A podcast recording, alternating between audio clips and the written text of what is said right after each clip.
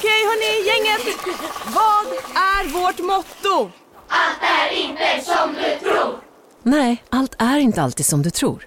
Nu täcker vårt nät 99,3 procent av Sveriges befolkning baserat på röstteckning och folkbokföringsadress. Ta reda på mer på 3.se eller i din 3-butik. Välkommen till Maccafé på utvalda McDonalds restauranger med Baristakaffe till rimligt pris. Vad sägs om en latte eller cappuccino för bara 35 kronor? Alltid gjorda av våra utbildade baristor. Ni är med om det största. Och det största är den minsta. Ni minns de första ögonblicken. Och den där blicken gör er starkare. Så starka att ni är ömtåliga. Men hittar trygghet i Sveriges populäraste barnförsäkring. Trygg Hansa. Trygghet för livet.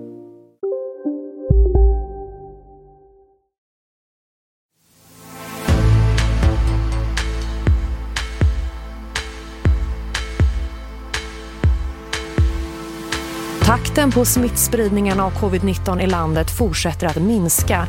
Nu verkar det gå ännu fortare än vad vi hade trott och hoppats på och det får vi se som positivt. Ja, men när kommer du få sparken? Han litar ju inte på dig. Vi kan inte ha en lagstiftning som skyddar Britt-Marie 45 som har suttit kvar i fikarummet i flera år istället för hårt arbetande unga. Och det fanns ingenting att då gå ut att berätta för allmänheten.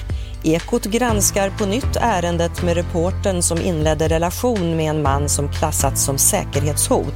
Därför har jag bestämt att vi behöver göra ett omtag, gå igenom det här ärendet igen.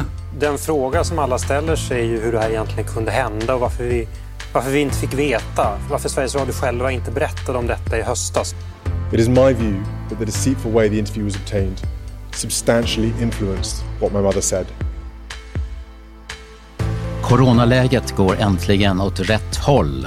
Vetenskapsjournalisten Amina Mansour slutade på Dagens Nyheter för att hon kände sig kontrollerad. Ungdomsförbundsledaren Reka vill slopa LAS som hon menar alltför bra värnar om Britt-Marie i fikarummet. Sveriges Radio-affären vill liksom inte riktigt lägga sig och prins William är stenhård mot BBC som nu ber om ursäkt för en famös intervju med prinsessan Diana. Det här är veckopanelen. En timme om veckan som gick. Staffan Dopping, det är jag. Då är vi samlade för att sortera och värdera i det som vecka 20 har levererat och med den här paneltrion. Ann Heberlein, författare och teologie doktor i etik och kanslichef för Moderaterna i Region Skåne. Välkommen åter till veckopanelen. Tack så mycket. Thomas Mattsson, tillförordnad VD för Tidningsutgivarna och senior rådgivare på Bonnier News. Hej och välkommen. Hej hej. Och panelisten nummer tre är också välkänd för Kvartals publik. Stefan Stern, senior rådgivare på investeringsbolaget Nordstjärnan, tidigare socialdemokratisk politiker. Välkommen du också. Tack så mycket. Vi börjar med liv och hälsa. Ja, egentligen följer kurvan när vi tittar på den så här långt närmast scenario noll. Men det här kan ju som sagt skifta fort. Eh, nu verkar det gå ännu fortare än vad vi hade trott och hoppats på och det får vi se som positivt. Ja, snarare det gynnsamma scenario 0 än det mer i mitten liggande scenario 1. Det var Folkhälsomyndighetens besked i torsdags från Anders Tegnell. Visserligen fortfarande hög nivå av smittade i Sverige men takten neråt är alltså hoppingivande och tittar man på antalet patienter på intensivvårdsavdelningar har det på en vecka sjunkit med 101. Ja, hur ser ni på coronaläget när det bara är drygt en vecka kvar till 1 juni? Thomas Mattsson. Ja, positivt såklart. Tycker att man märker en helt annan optimism när man rör sig på gator och torg så ser man fler människor. Folk tycker jag är fortfarande noga med att inte ta i hand, tvätta händer. Eh, men det sitter människor på uteserveringar och eh, man läser om eh, fulla flygplan till Spanien. Det, det känns som att vi har passerat ett tipping point, även om vi kanske inte har det helt och hållet. Men det finns en optimism som jag inte kände för ett tag sedan. Ann Heberlein, hur tolkar du det här? Ja, nej, men vi får väl hoppas att vi verkligen är på rätt väg här nu. Och det ser ut så också. Vi har ju en lägre dödlighet, eh, vi har färre på IVA, vi har fortfarande hög smitta men vi vaccinerar på i hög takt här och många har ju antikroppar också. Jag känner en stor trötthet måste jag säga, så jag hoppas att jag snart smittas av Mattssons optimism. att jag också tror att det kommer att bli en bra sommar.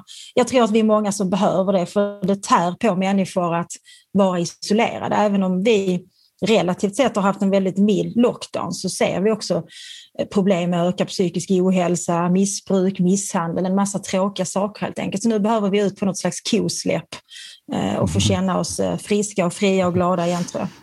Kosläpp, ja det är lite grann kanske det som ligger i luften här. Totalt är ju dödssiffran ändå rätt så skrämmande. 14 351 som har avlidit med covid-19. Drygt 3,3 miljoner har fått minst en första vaccindos. Stefan Stern, antalet döda som rapporterades i torsdags på ett dygn var två. Och då måste jag erkänna att då hajade jag till ordentligt. Det känns lågt. Ja, men det är klart att eh, läkemedelsindustrin har ju fått fram ett vaccin på rekordtid och nu vaccineras människor och då har det en eh, stor effekt. Men vi kan inte glömma bort att Sverige har 14 000 döda ungefär totalt sett under pandemin och grannländer som Norge och Finland ligger på 650 respektive 850. Och då kan man säga att eh, Sverige i en global värld, svenskar har ett annat resmönster men tittar man på Danmark så som också har ett, ett, ett resmönster som påminner om svenska så är det 2500 döda. Så att det är klart att det går inte att komma ifrån, den här pandemin rör ekonomi och hälsa och eh, inom hälsa så, så sticker Sverige ut och inom ekonomi så växer arbetslösheten nästan 10 procent. Så att eh, jag tror att vi kommer få leva med pandemins effekter och regeringen kommer få göra, leva med dess politiska effekter länge. Mm. Men den här veckan så kom ju den här kampanjvideon från Folkhälsomyndigheten.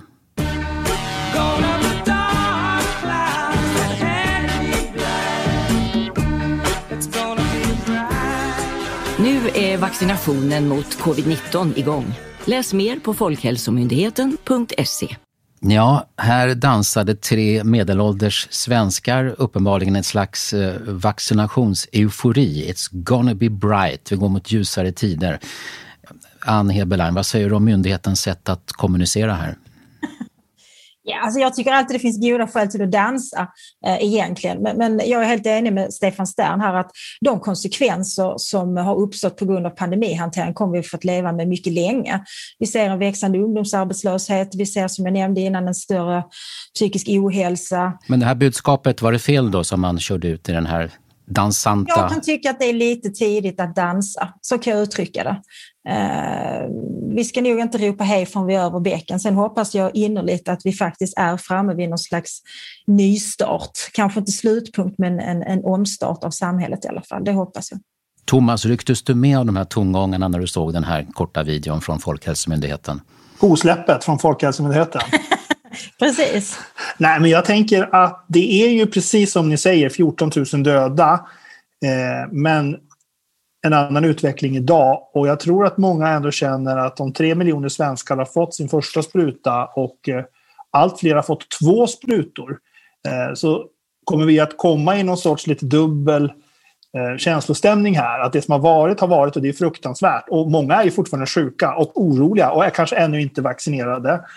För andra så finns möjligheten att hålla sin restaurang öppen senare, spela fotboll inför publik, eh, kanske till och med resa utomlands. Eh, och det här gäller att hålla ihop det här liksom, samhället, tror jag, med de här dubbla känslorna. Mm. Jag vill ändå säga att den här lilla optimismen som jag tycker att man hör och ser och känner, eh, den ska man ta vara på. Inte minst på det som Stefan säger, att vi är på väg in i förhoppningsvis en normalitet, en återstart av ekonomin. Eh, och där människor har uppdämda behov av att gå på konserter, av att umgås, träffas. Eh, och det kommer förhoppningsvis bli en liten injektion även, även för vår ja, gällande sysselsättning och, och våra konsumtionsmönster och så, hoppas jag. Mm. Ja, det, det, är helt nödvändigt. Jag, menar, jag tänker på hela kultursfären som verkligen lider under detta och naturligtvis besöksnäring, restaurangnäring och så vidare. Jag tror att vi skulle behöva en, en tydligare diskussion också om hur och när vi öppnar upp. Eh, alltså en tydligare plan helt enkelt. Jag tycker våra grannländer har varit eh, något bättre än vi på att ha olika kriterier för när man kan släppa på så att säga. Jag tycker det är ändå lite intressant att payoffen från eh, myndigheten här är någonting i stil med ljusare tider tillsammans mot ljusare tider. Jag tror att man kan se det här i, en större politisk kontext också där eh, vi har en samhällsutveckling där sex av tio väljare tycker att det går åt fel håll. Man ifrågasätter vardagen med sprängningar, skjutningar.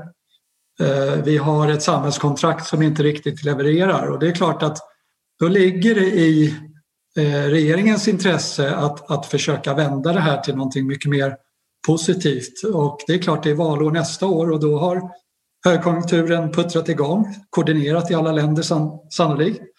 Och eh, det kommer vara ett helt annat stämningsläge. Och eh, de här dubbla bilderna som Thomas säger, den, den, den ena av de här bilderna kommer vi se att regeringen såklart satsar på, mm. nämligen den mer positiva. Vi håller oss kvar i pandemin, men nu är det ett mediehus som är i skottgluggen. Jag tyckte att det var problematiskt att eh, tidningens ledare eh, gick ut. Att som chefredaktör var det väldigt problematiskt för man hamnade, eh, man hamnade i kläm. Människor som tänkte att ja, men när kommer du få sparken? Han litar ju inte på dig. Så det var, det var en väldigt jobbig situation. Amina Mansour bytte i vintras Dagens Nyheter mot Expressen. Hon var med i SVTs Morgonstudion nu i veckan och berättade om det som har rönt störst intresse i hennes nya bok Pandemier, nämligen skildringen av vad som hände på Dagens Nyheter och som ledde till att hon ansåg att hon behövde byta arbetsplats. Utrymmet för att ha en annan åsikt än chefredaktören är extremt begränsat, säger Amina Mansour som nu är vetenskapsreporter på Expressen din gamla tidning, eh, Thomas. Eh, vad säger ni i panelen? Har Amina Mansour fog för sina anklagelser mot DN? Thomas? Jag kanske ska anföra jäv eller delikatessjäv eftersom att jag känner och jobbar med alla inblandade i den här historien. Men jag tror att den sätter lite fingret på eh, egentligen samma, delvis samma frågeställningar som vi har haft när vi har diskuterat eh, Sveriges Radio och den så kallade ekoreporten. Nämligen att det är alltid svårt med arbetsmiljöfrågor eh, som spänner över både publicistik och eh, det man kanske kan ibland beskriva som personalärenden. Och de är extra svåra för oss som verkar inom publicistiska företag. Och vi har ju de senaste åren, från kanske metoo-hösten framåt, eh, sett hur många vi som är mediechefer har haft svårt att orientera oss, att navigera mellan vad, vad är vårt uppdrag som publicist gällande allmänintresse och hur ska vi förhålla oss till medarbetare som är utsatta eh, eller som är i konflikt med varandra eller som ifrågasätter eh, kanske till och med oss som är chefer. Så att det här är jättesvårt tycker jag.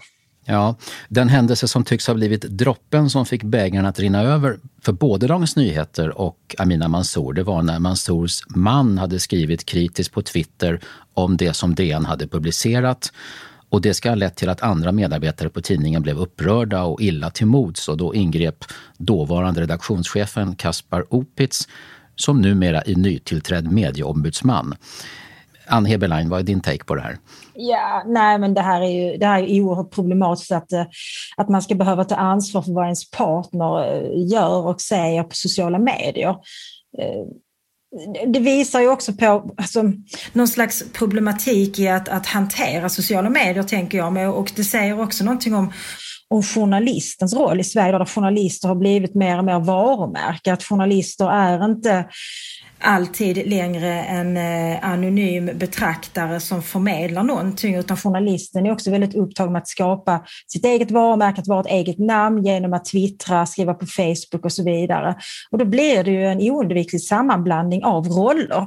Om man företräder väldigt starka åsikter i ett forum så är det svårt att sen i ett annat forum framstå som en neutral förmedlare och betraktare som sköter sitt journalistiska uppdrag. Eh, men, men liksom min grundläggande kritik här handlar om att, att eh, den här reporten ska behöva ta ansvar för vad hennes man gör. Jag tycker det är bedrövligt. Eh, och jag tycker också att det är väl ett ganska tydligt bevis på den här omvittnade och omdebatterade åsiktskorridoren som ju ibland hävdas inte finns, faktiskt existerar. Men du, det, det, det kanske är så att i den här tweeten som han skrev, som var Mm. väldigt hård kritik mot både chefredaktören och andra på Dagens Nyheter, så la han till orden conflict of interest. Jag har turen, förmånen och ynnesten att få vara gift med Amina. Det gör mig jävig, men också med en hel del insyn. Mm. Eh, De där orden tycks ha skapat en stark eh, oro på redaktionen uppenbarligen. Ja, och det kan man ju förstå. Men som sagt, det är återigen det här, hur hanterar vi egentligen sociala medier? Och det tycker jag vi, under hela metoo-rörelsen var det ju också väldigt tydligt hur luddiga de gränserna var, hur eh, olika medier ändå samverkar och samarbetar men inte riktigt vet hur de ska förhålla sig till varandra. För här vill ju den här twittraren då eh, antyda att han har information som är rejält sprängstoff så att säga. Och det finns ju naturligtvis en slags förtäckt hot i detta så att det är ju ingen enkel fråga. Eh, men återigen, det var inte reportern själv som, som twittrade, det var hennes eh, partner. Stefan Stern? Nej, men vi har en eh, digital allemansrätt kan man väl säga nu för tiden. Och det innebär ju att var och en som individ kan publicera. Och varje eh, individ måste eh, ställas till svars för vad hon eller han publicerar. Det kan ju inte ens partner göra. Men just det här med att debatten flödar och det finns inte längre någon enmansrätt för redaktionerna att eh, publicera för förvånansvärt ofta med sig, tycker jag, att journalister har svårt att hantera när de själva blir granskade och någon skriver om dem eller deras redaktion. Och de har ju en jätteviktig uppgift att granska makten och företräda läsaren, tittaren etc. Men de måste, tror jag, lite mer och ödmjukt förstå att de är en del i en helt ny värld där alla kommer publicera, diskutera, tycka och tänka och de får visa lite ödmjuk inför det, tror jag. Thomas, avslutningsvis. Ja, det här är ju, tangerar ju yttrandefriheten å ena sidan och de skyldigheter man har i sin anställning och sitt kollektivavtal eh, om att man ska agera lojalt, att man inte får agera förtroendeskadligt, man får inte röja företagshemligheter. Eh, och det här är ju som en balansgång däremellan. Jag kan nog ha förståelse för, utan att känna till hur det här mötet mellan den här reporten och hennes arbetsgivare gick till, så kan jag ändå ha förståelse för att om det sprids en oro och kanske missförstånd eller, eller ilska på en arbetsplats så är det ganska vanligt att arbetsledningen försöker ha ett möte och reda ut vad som har förevarit och för att se om man kan skapa liksom en god arbetsmiljö kollegor emellan. Ehm, men, men det är klart att det som Stefan sätter finger på är en annan problematik. Att vi i mediebranschen är liksom lite stingsliga eh, för att ta emot den här kritiken. Och eh, ibland med viss rätt för att eh, det är väldigt många som kritiserar media utifrån ganska så vaga Ehm, kompetensgrunder kan man tycka. Jag skulle själv dra mig för att tycka till om en del andra yrkesgrupper och deras verksamheter. Ehm, men i, verkar man i offentligheten så har man kanske en skyldighet att vara lite överseende med det. Har säkert själv gjort mig skyldig till den stingsligheten en och annan gång. Men det är nog en god eh, påminnelse om att man ska vara lite accepterande till, till åsiktsyttringar. Och vi stannar kvar i medievärlden, nu med en centerpartistisk röst. Jag är ny förbundsordförande för CF och det är dags för trygghet på arbetsmarknaden, på riktigt. Jag kommer slita för dig som är ung och som vill ha ett jobb. CF vill att LAS avskaffas helt för att ge möjlighet till en arbetsmarknad som faktiskt fungerar. När du har studerat klart ska du kunna skaffa dig ett jobb och börja ditt liv. Inga onödiga sosselagar ska kunna stoppa dig. Vi kan inte ha en lagstiftning som skyddar Britt-Marie 45 som har suttit kvar i fikarummet i flera år istället för hårt arbetande unga. Hej då LAS! Ja, den där Britt-Marie eh, som bara hänger i fikarummet och står i vägen för alla arbetssugna unga. Hon är en fiktiv figur hos centerungdomspolitikern Reka Tolnai. Eh, som hon har faktiskt använt den här figuren tidigare, redan innan hon blev ordförande i CUF, Centerpartiets ungdomsförbund. Och det här är en del av CUFs eh, anti-LAS-kampanj. Ann, är Reka 23 en frisk fläkt i mossiga, kvalmiga arbetslokaler där jäsande och bekväma trotjänare sitter som proppar i röret? Ja, alltså man får ju säga att hon har ju lyckats göra sig ett namn på mycket kort tid. Hon är ju på var mans och kvinnas läppar denna veckan i alla fall. Eh, alltså så här, jag, jag kan väl jag kan förstå den frustration som man som arbetsgivare kan känna när man har medarbetare som inte riktigt lever upp till ens förväntningar. Det är väldigt svårt att bli av med medarbetare som inte uppfyller sitt uppdrag, som ändå sitter där och uppbär sin lön. Samtidigt så kan jag också mycket livligt leva mig in i oron man känner som arbetstagare om man vet att man kan bli av med sitt jobb på mycket lösa grunder. Eh, så där måste finnas en balans naturligtvis. Men jag tycker att diskussionen här kring Britt-Marie är så intressant. Därför för det första så visar det på ett mycket vanligt fenomen i svensk offentlighet, nämligen de här medvetna missuppfattningarna. Därför Britt-Marie 45, jag tror inte att, att det Reka är ute efter egentligen att säga att alla som är gamla är värdelösa.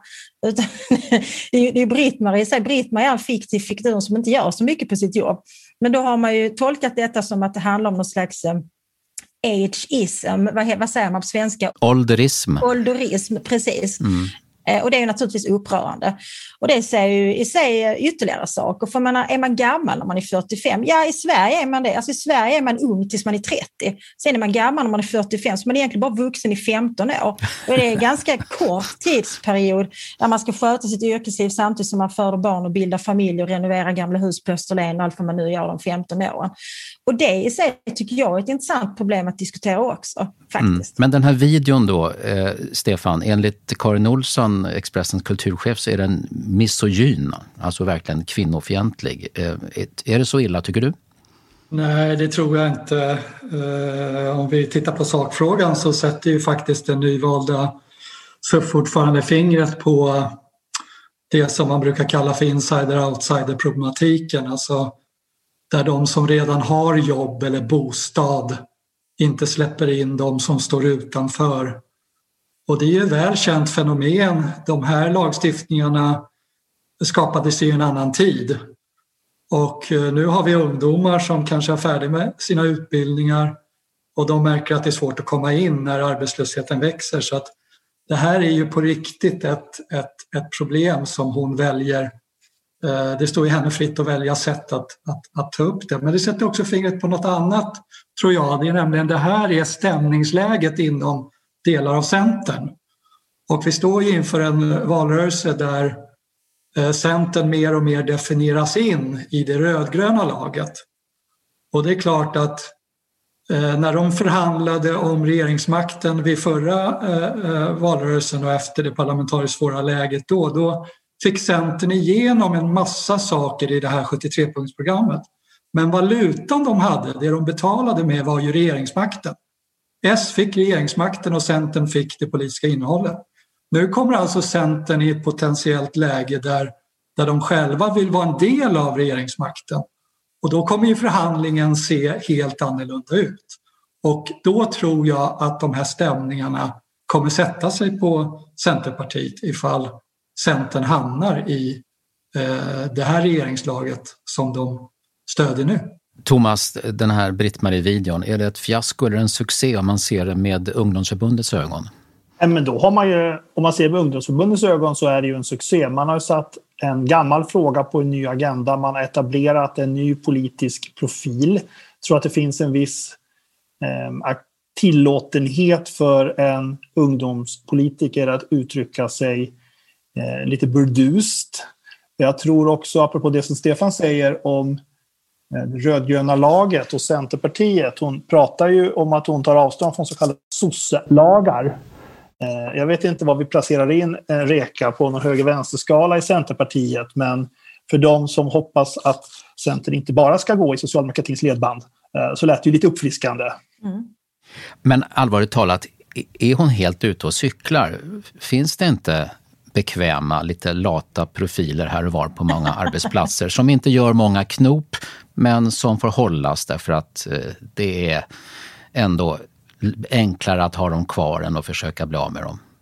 Absolut. Det, det, finns, det finns absolut människor där ute som inte förtjänar den position de har och det ser vi i alla branscher. Kan de heta Britt-Marie och vara 45 de till och med? De kan heta Britt-Marie och vara 45, de kan heta Stefan och vara 61, men de kan faktiskt också eventuellt heta Reka och vara 23. Alltså, det här finns ju överallt och det blir liksom, debatten blir väldigt dum när det nu kommer att handla om att det här skulle vara något hat mot äldre kvinnor, alltså misogyn, ålderism och så vidare. Det här handlar ju helt enkelt om att den som förtjänar ett jobb bäst ska ha jobbet. Och då måste man ju väga in olika saker, kompetens, eh, energi, engagemang, utbildning och så vidare. Och i sammanhanget är naturligtvis erfarenhet också intressant och där har ju Britt-Marie 45 längre erfarenhet än Reka, vad var hon, 23? Jag tror att eh, dels finns ju kanske då en problematik med eh, medarbetare eh, som har jobbat länge och som inte håller samma tempo då som de unga upplever att man bör hålla.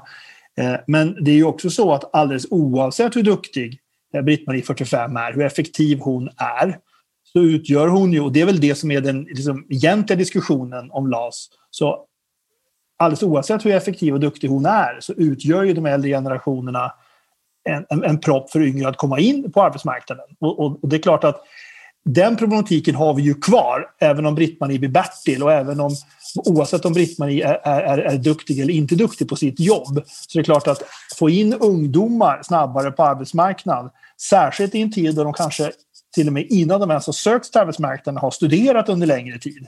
Att de, att de vänder sig till, till arbetsmarknaden i ett senare skede av livet och om de då inte kommer in på den då måste vi fundera hur, hur, gammal ska man vara när man börjar jobba? Ska man vara 23, 25, 28, 30 eller vad? Jo, men samtidigt, jag vill ändå inflika det. det. det. finns också en hel del studier som visar att ju äldre det är, desto svårare är det också att byta arbete och byta karriär. Jag menar idag så får man studiemedel, jag tror man kan få studiemedel tills man är 48 eller 49 eller någonting. Men har man redan en utbildning då är det slut.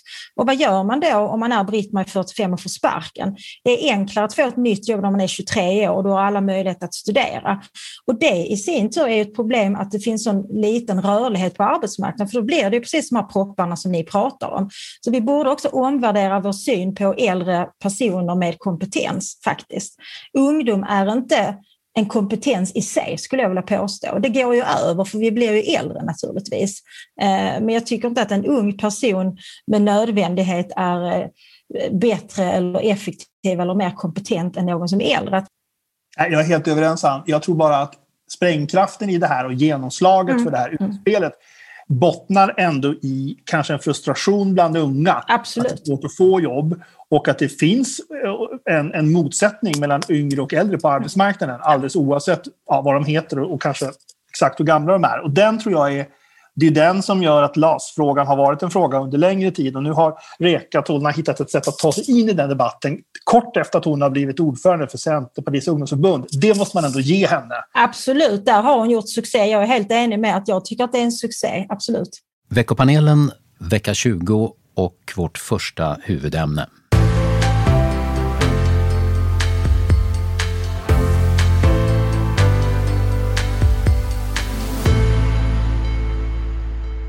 Ekot kommer att genomföra en ny intern granskning av ärendet med den reporter på Ekot som inledde en relation med en man som hon själv bevakat journalistiskt och som enligt Säpo är ett hot mot rikets säkerhet.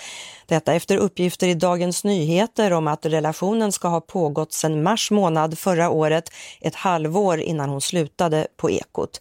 Jag tog, har tagit del av DNs artikel idag och den ger en annan bild av situationen än den jag fick i september förra året. Som jag fattade beslut utifrån och agerade utifrån. Därför har jag bestämt att vi behöver göra ett omtag. Jag behöver med hjälp av företagets specialister, HR och så vidare gå igenom det här ärendet igen. Ja, här fick Ekos chef Claes Wolf Watz i sitt eget nyhetsprogram förklara varför det som för en vecka sedan ansågs färdigutrett nu ska bli föremål för ännu en genomlysning men som sagt en intern granskning som genomförs av Sveriges Radio självt. Historien med ekoreporten som bor ihop med en islamist som Säpo har klassat som ett säkerhetshot är alltså långt ifrån slut. Stefan Stern, vad är enligt dig viktigast i allt det här? Nej, men det viktigaste är väl att ledningen för Sveriges Radio helt enkelt inte klarar av att bemöta kritik eller hantera det här problemet på ett sätt som har mött eh, omvärldens eh, förtroende. De har ju sett det här som ett personalärende, vilket det ju också är. Men det rymmer ju massa andra aspekter som har ett allmänintresse och som berör rikets säkerhet och så vidare. Eh, istället för att visa öppenhet och eh, ta tag i, i det här själva så har de sprungit efter att andra redaktioner har avslöjat det. Och jag tycker att det finns ett, ett, ett sätt, ett, ett, ett drag över, eh, det var ekochefen vi hörde här men det finns ju också en VD här, säkert en alldeles utmärkt person, jag känner inte henne Silla Bänke men det är ett väldigt ovanifrån perspektiv i deras kommunikation. Det är som en myndighet som meddelar. Jag har flera ställen sett att nu har jag klarat ut eller jag har förklarat hur det ligger till. Istället för att säga jag förstår de här frågorna, jag ser var du kommer ifrån. Eh, det väcker diskussion, jag har stor förståelse för det men så här resonerar vi. Det är ett väldigt officiöst sätt eh, nästan som ett monopol som kommunicerar. Jag känner igen det från, från politiken från förr. Det är preskriberat nu men det är ju en helt ny situation vi lever i. Det, det, det går inte att meddela sig utan man får tåla att det, att det blir diskussion. I synnerhet när man, när man inte klarar av att hantera det på, på, på ett sätt som väcker eh, förtroende. Vi har ju talat om den här affären i två tidigare paneler och jag hade möjligen trott att vi kunde hoppa över här någon vecka. Men det händer ju så mycket saker och det är utspel, och det är kritik och motreaktioner som avlöser varandra. Ann Heberlein, vad i den här historien tycker du bör vara i fokus? Alltså det, det, är inte helt enkelt att säga faktiskt, men, men alltså journalistiken och, och, journalistikens trovärdighet blir ju skadad av detta. Det, som Stefan sa precis, Alltså, hanteringen här har inte varit lyckad. Det finns något oerhört paternalistiskt i det sätt som eh, Sveriges Radio har, har agerat och hanterat detta. Först att man har trott att man har kunnat gömma undan det på något vis och sen så när då eh, först Doku och sen DN kommer med olika avslöjanden som gör situationen ännu mer komprometterande så uttrycker man sig på det här sättet, lite prinsessan på ärten-aktigt. Vi tangerar ju det i en tidigare diskussion här Alltså att journalister kanske inte är så vana vid eller förtjusta i att bli granskade och att det, det, det är en, en, en oerhörd brist på ödmjukhet här. Det som är naturligtvis eh, det här, vad ska vi säga, ger väl eh, Hej, Susanne Axel här. När du gör som jag och listar dig på en av Krys vårdcentraler får du en fast läkarkontakt som kan din sjukdomshistoria. Du får träffa erfarna specialister, tillgång till lättakuten och så kan du chatta med vårdpersonalen. Så gör ditt viktigaste val idag, lista dig hos Kry. Big Mac har miljarder fans över hela världen. Under mer än 50 år har den skapat popkulturell historia. En legend med 100% nötkött och den mytomspunna såsen. Nu finns Big Mac för bara 39 kronor på McDonalds. Hej, Synoptik här. Livet med glasögon ska vara bekymmersfritt. Därför får du 30% på alla glasögon när du väljer Synoptik All Inclusive. All service ingår alltid. Välkommen till Synoptik. Lägger väl ved på brasan åt alla de som är oerhört kritiska till massmedia och framförallt kanske public service. Vi ser ju det i eh, undersökningar eh, från ganska många år tillbaka nu som är återkommande att förtroendet för public service minskar i vissa grupper i befolkningen. Och det är ju väldigt politiserat hur tilliten till public service ser ut. Där vi ser att människor som har sympatier till höger, MKD, SD-gruppen har ju lägre förtroende och tillit för public service än de som är mer till vänster. Men hör det ihop med den här affären som håller på att rullas upp nu? Ja, det tycker jag för att detta, när man liksom läser hur helt vanliga människor som inte själva är alltså insatta i journalistik och, och så vidare, yttrandefrihet fungerar, så tar de det här som ett tecken på att man inte kan lita på eh, public service rapportering och det är djupt olyckligt. Det tycker jag är ett demokratiproblem för vi måste ha fungerande massmedia i en demokrati och den kan bara fungera om människor tror på det de säger. Thomas Mattsson, du är tillförordnad VD för Tidningsutgivarna och anställd på Bonnier News. Och nu är chefredaktören för Dagens Nyheter i luven på public service-företaget Sveriges Radios VD. Och det handlar om trovärdighet, oberoende, öppenhet. Hur ska det här sluta? Ja, jag är också ordförande för Utgivarna där public service-bolagen är, är medlemmar och huvudmän. Så att jag sitter på alla stolar här. Jag tänker att det finns två principiella diskussioner som ligger kanske lite bortom eh, den enskilda reporterns agerande, ekochefens hantering och så. Och det ena är ju den fråga vi ju inte riktigt har fått svar på tycker jag i den här diskussionen, nämligen vad formuleringen citat lyda direkt under regeringen slutcitat egentligen betyder för public service-bolagen. Både Sveriges Radio och Sveriges Television åtnjuter ju faktiskt, måste man ändå säga, ett exceptionellt högt förtroende hos publiken. Svenska mediekonsumenter tycker att SVT och SR är de mest eh, förtroendefulla nyhetsförmedlarna. Men de här formuleringarna i sändningstillståndet som vi ju har hört citeras under de sista veckorna men som ingen riktigt har kunnat förklara. När, var, hur gäller de? Vad betyder lyda direkt under regeringen? Det tycker jag är liksom principfråga ett som jag skulle vilja veta mer om. Och principfråga två som jag faktiskt också tror att folk undrar kring. Den här mannen, dömd för att ha hotat Gefle Dagblads tidigare chefredaktör, utpekad av Säkerhetspolisen som ett hot mot rikets säkerhet. Han rör sig ändå fritt på våra gator, förvisso med anmälningsplikt eh, hos polisen fem dagar i veckan. Men jag är ju inte helt bekväm med att en person som utgör ett hot mot rikets säkerhet kan åka runt och parkera bilen i Stockholm hur som helst på nätterna och röra sig helt fritt. Det tycker jag är väldigt, väldigt märkligt. Eh, innan du fortsätter, låt oss lyssna på en ordväxling mellan Dagens Nyheters chefredaktör Peter Wolodarski och Sveriges Radios Silla Bänkö. Eh, det här är både från P1 i radion och från en debatt i TV4-nyheterna. Jag är en varm anhängare av public service. Jag hade velat att public service själva gick ut med det här. Det fanns ingen information då som var av sånt stort allmänintresse att man skulle gå ut och publicera den. Det här är så pass viktiga frågor att man inte kan dölja dem bakom begrepp som personalärende. Det är ingenting jo. som man går ut och publicerar i allmänheten för allmänheten. Det gör vi aldrig när personer slutar på egen begäran. Alltså det här är ju en härva som har nystats upp eh, och det är många obesvarade frågor. Och Säpo spelar ju en roll i den här historien. Idag är det ju så att eh, vi har inga kontakter med Säpo på det sättet som Peter Wolodarski försöker insinuera i sin artikel. Sen är det också så att Sveriges Radio enligt sitt sändningstillstånd har en roll i det svenska totalförsvaret. Peter skriver i sin artikel att vi skulle ha, som chefer skriva på något slags avtal och, och det har vi liksom inte gjort. Det, det, det finns sådana här avtal, det, det, det gör det. Ja, eh, Thomas Mattsson, diskussionen handlar om flera parallella historier. Och det här med Säpo och programföretagets roll vid krig. Du tycker uppenbarligen att det här är någonting allvarligt eller uppseendeväckande på något vis. Tolkar jag dig rätt? Staffan Dopping, borde ju fråga dig, du som har jobbat på public service och inom Försvarsmakten. Men... Ja, det får du göra om du vill.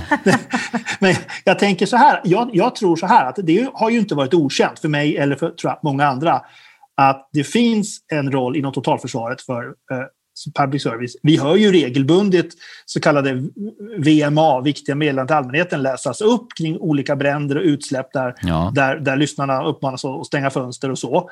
Eh, men jag tror inte riktigt så många har reflekterat över det här och det ska ju sägas till Sveriges Radios försvar att när det nya sändningstillståndet skulle beslutas så protesterade Sveriges Radio mot de här formuleringarna, ville ha tydlighet och ville ha större armslängds avstånd till staten, men de finns ju kvar. Och nu har de lite grann kommit upp på agendan under den här diskussionen. Och jag tycker att det vore oerhört intressant. Jag vet inte om du, Stefan, med din bakgrund i regeringskansliet kan, kan berätta lite mer om vid vilket tillfälle kan regeringen tänka sig styra över public service? Och, och hur ska en sån styrning gå till? Gäller det ledningsfunktioner? Gäller det innehåll? Gäller det resursfördelning? Gäller det sändningstider? Det här är ändå, tycker jag, principiellt intressant. Kanske mer intressant än att en enskild reporter inleder någon form av relation med en person. Det är etiskt allvarligt i sig. Jag vill inte förringa det. Men, men den, den, stora frågan är, tycker jag, ändå hur regeringen ska förhålla sig till, till, till medier i en krissituation. Stefan, vad, vad har du att förtälja oss nu när inte dina sekretessklausuler gäller? Och gör de det så är det ingen från Säpo som lyssnar. Nej, precis. Jag har förvisso varit faktiskt krigsplacerad i statsrådsberedningen, men det var länge sedan nu. Eh, men eh, jag tror att utan att gå in på Eh, de delarna, att bara att formuleringarna finns Thomas, de som du tangerade och att debatten nu är igång och växer visar att eh, ledningen helt enkelt för företaget inte har klarat av att inge förtroende. Och jag vill minnas i slutet på förra året så blev ju eh, Sveriges Radio anklagade för rasism av några medarbetare som tyckte att det var för lite, Eh, för få individer med annorlunda etnisk eh, bakgrund. Och då gick eh, radioledningen ut, det var också VD, och sa att vi rekryterar på Sveriges Radio utifrån etnicitet. Men vi rekryterar också utifrån sexuell läggning och kön och annat. Och det är på något sätt som att ledningen ibland för, för, för det företaget inte lever i den verklighet och den diskussion som pågår. Här har vi haft en diskussion i flera års tid om identitetspolitik, woke och så vidare. Och så går hon på fullaste allvar ut och säger att hon rekryterar på grunder som är eh, helt enkelt tveksamma enligt diskrimineringslagstiftningen. Det ligger i ledarskapet nu för tiden oavsett om man är i ett medieföretag eller i andra företag, liksom i politiken, att kunna kommunicera och kunna ha en tonalitet som passar de debatter som alltid uppstår. Jag tycker de brister i det. Det handlar väl i och för sig också om vad man säger och inte bara om man är, hur duktig man är. Så att säga. Men okej, okay. Helt rätt. det som står i sändningstillståndet som du var inne på Thomas, här, det, det står precis så här. Om högsta beredskap råder i landet ska SR utgöra en självständig organisation med totalförsvarsuppgifter och lyda direkt under regeringen. Och det där är alltså vad som händer i en extrem situation då, där Sverige som land är i en allvarlig kris. Eh, det där har ju Sveriges Radio kommenterat nu, för man har uppfattat uppenbarligen som att det här är lite förtroendeunderminerande som det har ramats in av, av kritiker. Så att då skriver Sveriges Radio eh, på sin blogg då, Sveriges Radio är ett oberoende medieföretag med samma uppdrag i krig som i fred. Företagets och medarbetarnas roll förändras inte på grund av att Sveriges Radio är en del av totalförsvaret. Ehm, ja, och, samt, och sen idag skriver yttrandefrihetsexperten Nils Funke på Expressen Kultur som svarar på det här. Eh, han har reagerat på Sveriges Radios budskap eh, i fråga om det som eh, sker vid högsta beredskap. Formuleringarna ger enligt Nils Funke en felaktig bild hos lyssnarna och inger en försåtlig trygghet hos medarbetarna. Han tycker att både Sveriges Radio och Sveriges Television ska göra upp med illusionen om SR som ett oberoende medieföretag med samma uppdrag i krig som i fred. Ja, det är gott om personer som häller bensin på den här brasan. Är det bra att, att, eh, att de här programföretagen diskuteras på det här viset? Självklart. De har ju själva kritiserat den här formuleringen inför beslut om sändningstillstånd. Så att det här är ju inte en kritik mot public service utan det är ju ett värnande av public service oberoende att försöka få klarhet i vad formuleringen citat lyda direkt under regeringen slutcitat egentligen betyder. Mm. Jag, om jag jobbade på public service så skulle jag precis som public service-bolagens ledning vilja veta vad det här innebär och jag skulle vilja, om det är möjligt, få bort det ur sändningstillstånden. Men det, det är ju en fråga som politiken måste svara på. Mm. Stefan, du fick ju en fråga från Thomas om, om hur konkret det här skulle vara egentligen. Jag tycker inte att du eh, besvarade den. Jag gled ifrån den lite, lite grann och jag fortsätter att göra det. Det var så länge sedan som jag var inblandad i den krigsorganisationen så det, det är obsolet, mina eventuella kunskaper. Men det är relevanta ja, ja. frågeställningar. Jag kan säga i öppenhet att, att jag vet inte. Jag har inte svar på detta. Det skulle jag i så fall eh, eh, bidra med om jag visste det. Så att jag tycker det är en otroligt intressant diskussion. Den har ju hamnat eh, ganska långt ifrån de här cirka 15 radioinslagen som den förra ekoreporten gjorde om och med de sex islamister som fick utvisningsbeslut för att de bedömdes som säkerhetshot. Och samtidigt så finns det ju fortfarande krav eller kanske rekommendationer från ett antal håll om att det bästa vore en extern granskning av det som har skett på Sveriges Radio. Eh, exempelvis har försvarsdebattören Patrik Oksanen framfört den synpunkten i en lång text på Svenska Dagbladets ledarsida. Jag vet inte om, om någon av er har läst den, men han menar att det som har hänt eh, har avslöjat Sveriges Radios bristande förmåga att hantera komplicerade påverkanshot. Eh, det är en typ av hot som sträcker sig från manipulation och odling av journalister till infiltration och hot mot nyckelmedarbetare. Och journalisten som det här gäller, som alltså slutade i oktober på egen begäran, enligt vad som sägs, hon är dessvärre osynlig, ställer inte upp på intervjuer eller någonting. Det skulle ju verkligen vara befriande att höra hennes röst efter allt som har sagts och publicerats. Tror ni att, att hon kommer att tala ut till slut? Nej, det verkar osannolikt att de kommer att göra det. Thomas, vad, vad hoppas du ska hända härnäst? Eftersom du är en av de som verkligen värnar om Sveriges Radio och övriga public service.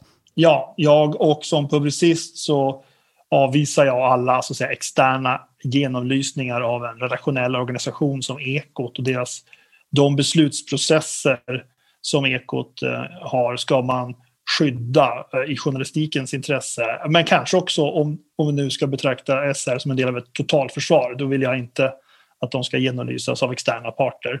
Eh, men... Inte ens om de ber om det själva menar du? Ja, jo, då kan de ju säkerställa att, att, så att säga, företagshemligheter, eh, grundlagsskyddade källor eh, etc. kan skyddas. Eh, men, men svaret på din fråga är att ja, jag skulle också välkomna att reportern i fråga trädde fram. Eh, hur den här relationen har sett ut har ju beskrivits lite olika också. Eh, och det skulle, jag tror att många skulle välkomna klarhet. Det finns ju ett antal frågetecken kring vad som har sagts under de möten som har hållits mellan henne och hennes tidigare arbetsledare på Ekot. Och hon kan ju bringa klarhet i dem om hon själv vill. Ekot hänvisar till att det är ett personalärende och det har jag full respekt för. Men det finns också en möjlighet för henne att faktiskt bringa klarhet i det här. Ann Heberlein?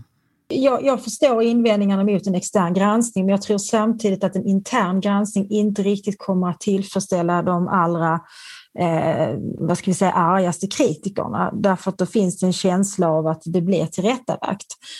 Um, och den här rapporten, jag kan inte riktigt säga att hon har ett intresse av att träda fram själv faktiskt. Så jag kan också tänka mig att i den ganska upphettade stämning som vi lever i så, så är det nog inte Eh, hade jag varit den kvinnan så hade inte jag haft någon större lust att träda fram måste jag säga.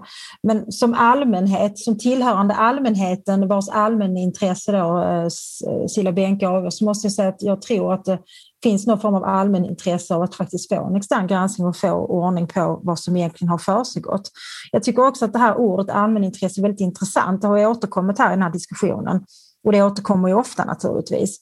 Eh, att, att jag skulle vilja ha en mycket tydligare definition kring vad allmänintresse egentligen är, därför det tycks skilja sig åt väldigt mycket från olika fall.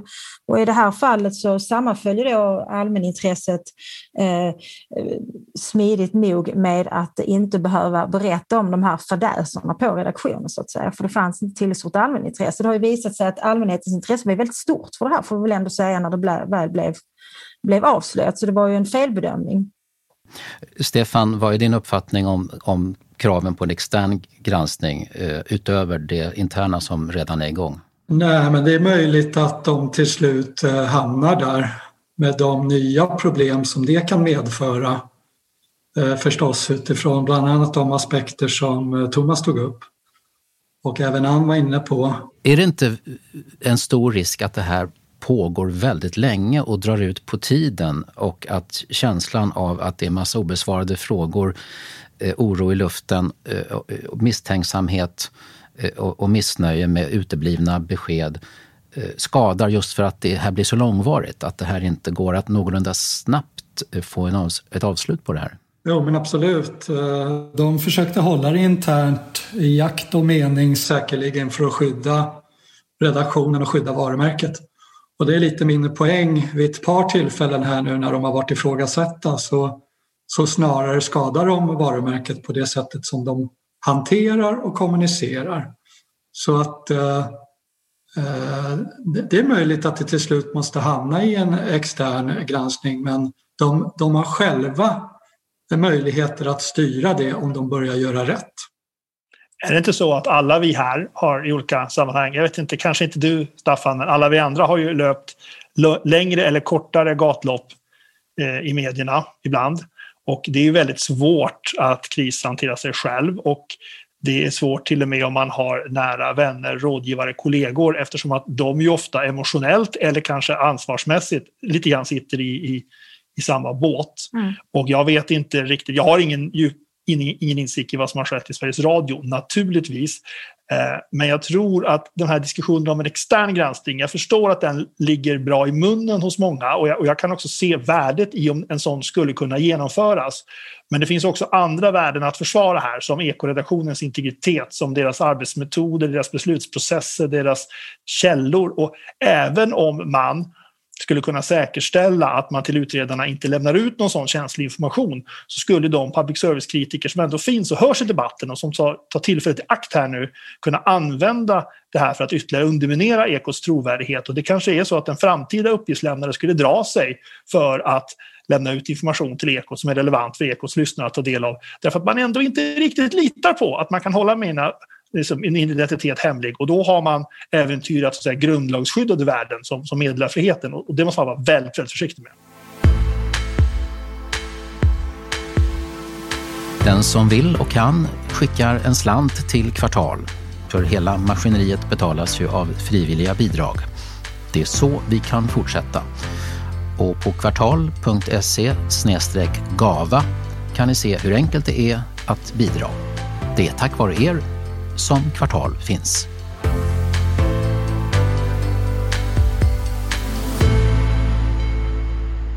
Och nu över till någonting helt annat. Brittiska public service-bolaget BBC ber nu om ursäkt för en intervju som gjordes med prinsessan Diana 1995. I intervjun som sågs av 23 miljoner människor berättade Diana för första gången om sina äktenskapliga problem med prins Charles. Journalisten bakom intervjun, Martin Bashir, använde metoder som bröt mot pressetiska regler enligt en intern utredning. Det här berättade Kulturnyheterna i veckan och prinsessan Dianas äldste son, prins William, var hårt kritisk mot BBC när han uttalade sig. BBC employees lied and used fake documents to obtain the interview with my mother. It is my view that the deceitful way the interview was obtained substantially influenced what my mother said. It brings indescribable sadness to know that the BBC's failures contributed significantly to her fear, paranoia, and isolation that I remember from those final years with her. Prins William om, om det som har avslöjats om hur det gick till när BBC fick en intervju 1995 med prinsessan Diana. Prins William sa ju att eh, den här Eh, bedrägliga sättet som man gjorde för att få intervjun, det har kraftfullt påverkat vad min mamma, alltså Diana, sa eh, och han var väldigt sorgsen över att BBCs misstag har bidragit till hennes rädsla, paranoia och isolering som han kommer ihåg från de sista åren tillsammans med henne. Eh, ja, vad är er reaktion på både det som kommer fram 26 år efteråt och eh, vad det här kan betyda för BBC som ju inte är vilket eh, medieföretag som helst? Eh, Stefan först.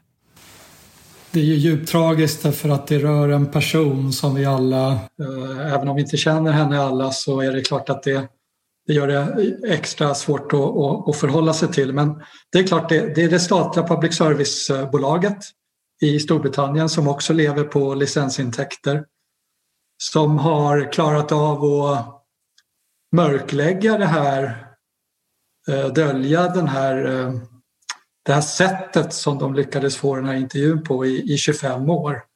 Och det är klart, det blir en rest från en annan tid. Det är sån granskning nu och som vi har varit inne på, även på journalister. Så att jag tror att förfalskade dokument, som det tydligen var frågan om här, går inte längre att, att mörklägga i, eh, i 25-26 år. Men, men det sätter lite fingret på samma diskussion återigen. Mm. Eh, och också sannolikt på medie landskapet i Storbritannien med tabloidpress och en, ett, en metoder som vi har sett också från andra historier som, som, som ändå jag betraktar som, som, som högst ovanliga och som inte vanligt förekommande ja, de har inte riktigt samma gränser i Storbritannien som här, men, men här, här var det någonting speciellt. Till exempel lärde jag ingått förfalskade bankutdrag som eh, lämnades till Dianas bror, så att, som gav intrycket av att, att eh, det var en slags konspirationer i kungahuset och som tydligen ledde till att hon uppfattade att hon var nästan tvungen att tala ut om äktenskapet som ju sen gick sönder helt. Eh, Ann Heberlein, vad säger du om det här? Ja, men det är ju oerhört tragiskt om man ser på alltså, människoödet Diana, för just den här intervjun och efterspelet kring det definierade ju henne i så hög utsträckning och hennes tragiska öde naturligtvis.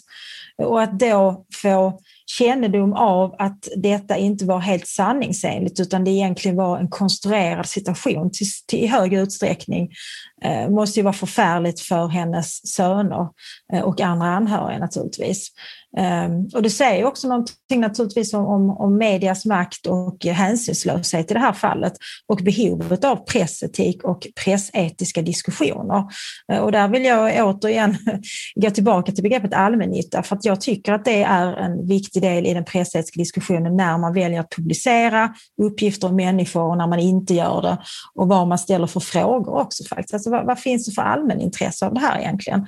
Uh, och är det klart att i det här fallet fanns ju ett oerhört stort intresse för allt Diana sa och gjorde och erfor på olika sätt. Men att då pressa fram en intervju som ju var Alltså det är ju en fantastisk intervju om man ser det som, eh, som intervju som sådan för att den är så känslomättad och den är så autentisk.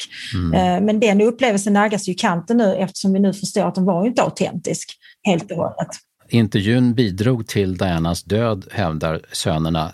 Thomas Mattsson, alltså motsvarande händelse som det här eh, för ett public service-företag, jag, jag, jag häpnar när jag ser det här. Ja, för alla medieföretag tror jag man kan säga. Det här är ju en journalistisk eh, skandal, tillvägagångssättet för att få intervjun. Det finns ju tillfällen där det är en intressekonflikt kanske mellan juridik och, och, journalistik och där det kan vara rimligt att fara med osanning. Att en journalist korsar en gräns till ett land, kanske skriver jurist i sitt visumansökan för att komma in i Nordkorea eller Zimbabwe eller vad det kan vara och dokumentera. Det tror jag det finns en acceptans för. Att förfalska kontoutdrag och antyda för en plågad bror att din din systers medarbetare läcker information till engelska tidningar och får betalt för det. Det är ju totalt oetiskt. Eh, och vi har sett idag också att prins Harry, eh, Williams bror, har i nya intervjuer med Oprah Winfrey eh, sagt att han har varit så plågad av det här att han har missbrukat både droger och, alkohol och att men samtidigt, med det sagt ska jag säga att det som Diana säger i intervjun är ändå autentiskt. Eh, hon, det är hennes egna ord och de eh, kommentarerna som hon ger där handlar ju inte om de här så kallade bankutdragen. Och jag tycker kanske att det engelska kungahusets mediehantering här de senaste åren eh, lämnar en del i övrigt att önska. Vi är allihopa, tror jag, eh, ska vi säga, pjäser som flyttas runt i ett mediaspel mellan de här bröderna, mellan en av bröderna och resten av familjen, mellan Dianas eh, eh, bror Earl Spencer och den övriga kungafamiljen. Eh, det kommer väldigt mycket information, det görs väldigt mycket uttalanden och det är väldigt starka ord och, och, det tror jag man ska vara lite försiktig med att dra slutsatser av. Men det är klart att när en son tittar rakt in i en tv-kamera och, och, och kritiserar media för att ha orsakat föräldrarnas skilsmässa och kanske moderns död, då kan man inte känna att en sympati och kanske avsmak för de här arbetsmetoderna, det måste man ju säga. Då är det dags för den fria åkningen. Veckans ord eller veckans person. Vem vill vara först på det tåget? Först, vem åker i första vagnen? Det gör kanske Stefan Stern. Uh, vi lever ju trots allt fortfarande i en pandemi. Uh, vi var lite inne på det förut. Och vi har sett under pandemin en massa initiativ som är beundransvärda.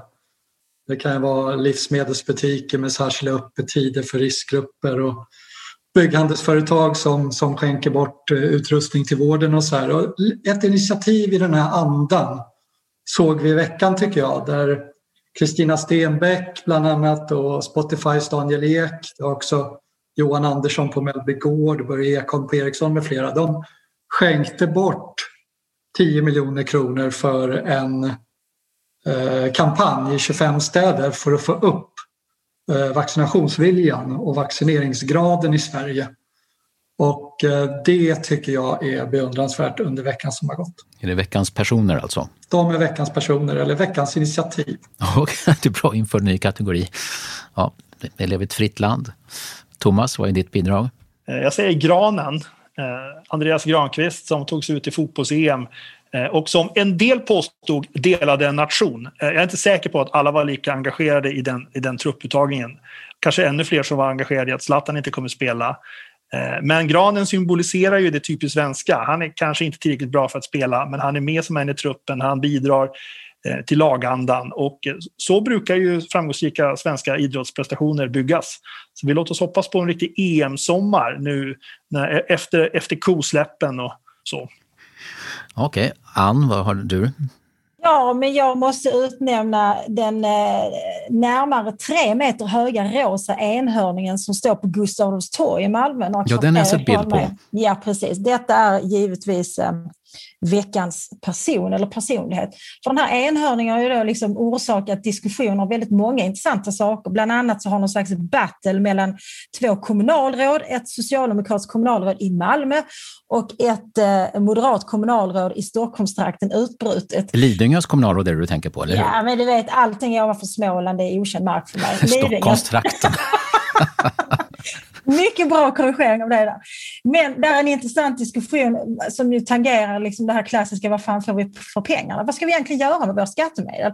Själv är jag av uppfattningen att kärnverksamhet, jättebra, men vi behöver mer än bröd. Vi behöver också enhörningar ibland faktiskt. Och jag tycker det är en spännande diskussion för om man bor i en stad som Malmö som jag gör som brottas med problem av, av olika slag och så vidare har vi då inte rätt att ha enhörningar och planteringar här förrän vi har löst våra problem med kriminalitet och så vidare? Alltså jag, jag, tror att vi, det är en intressant diskussion och jag tror att den här diskussionen kommer att fortsätta. Den kommer att bli hårdare ju, närmare vi, eh, ju mer vi närmar oss valet och mer oförsonlig. Eh, men någonstans måste vi fundera på att vi behöver annat än det absolut mest nödvändiga den tunna rosa linjen. Ann, får man fråga dig vad Lidingös kommunalråd har att säga om er rosa enhörning där nere? Hur? Han tycker att det är slöseri med pengar för han tycker att, att eh, man betalar mycket skatt i Lidingö. Nu jag ju, jobbar jag själv för Moderaterna men jag kan ju berätta för kommunalrådet i Lidingö att vi betalar också hög skatt i Malmö för vi är ganska många människor i Malmö som jobbar och tjänar pengar. Eh, men ibland framställs det som i media som att alla som bor i Malmö lever på typ sånt som folk i Täby och Danderyd i sin oändliga godhet eh, skickar ner till oss. Men riktigt så förhåller det sig inte. Så rosa enhörningar till, vad heter det nu, var det Lidingö eller? Ja. Lidingö kommun, ökommunen där jag för övrigt är uppvuxen. Minsann. Ja. Eh, apropå Rosa enhörning så är det Eurovisionsmelodifestival final i helgen också. Är det någonting som herrarna och, och damen kommer att ägna sig åt? Nej, verkligen inte. Självklart. Stefan skakar på huvudet, men för Thomas Mattsson Tidningsutgivarna, utgivarna, Bonnier News, allt detta eh, för Ann Heberlein som är författare eh, och eh, moderat kanslichef i Region Skåne och Stefan Stern på Nordstjärnan så är paneluppgiften avklarad. Stort tack för idag. Tack själv. Tack så mycket. Trevlig helg. Och så här allra sist så kan jag tipsa om fredagsintervjun den här veckan som är med Boel Godner socialdemokratiskt kommunalråd i Södertälje, några mil söder om huvudstaden. Södertälje kan verkligen beskrivas som en invandrarstad sedan många år. Vad kan andra medelstora städer som har liknande problem lära? Lyssna på fredagsintervjun. Jörgen Wittfeldt möter Boel Godner. I övrigt så har ni färska siffror från Demoskop i månadens Opinionen just nu. Både som artikel med siffror och diagram och som podd med analys av stämningsläget i Sverige just nu. Och så matiga och välskrivna och tänkvärda texter. Coronastöd kan hindra nyskapande i kulturen. En text av Gunilla Kindstrand som också är inläst av henne. Konsten att krossa en kurva om vilka länder som har klarat pandemin bäst. Eller på partnervåldstemat. Vem har rätt om importerade värderingar? Annie eller Jimmy? Hoppas att ni finner att vi lever upp till devisen att vi ska erbjuda nyfiken samhällsdebatt och kvalificerad analys. Och läsglädje. Kanske också lyssnarglädje. Då säger jag, som heter Staffan Dopping, på egna och övriga kvartals vägnar tack för att ni har lyssnat idag.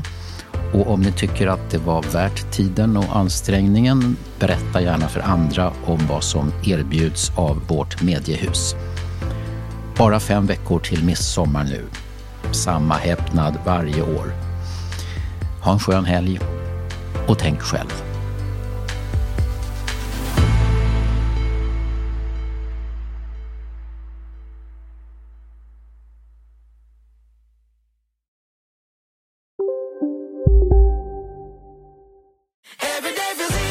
Som medlem hos Circle K är livet längs vägen extra bra. Just nu får du som ansluter dig 50 öre rabatt per liter på de tre första tankningarna och halva priset på en valfri biltvätt. Och ju mer du tankar, desto bättre rabatter får du. Välkommen till Circle K.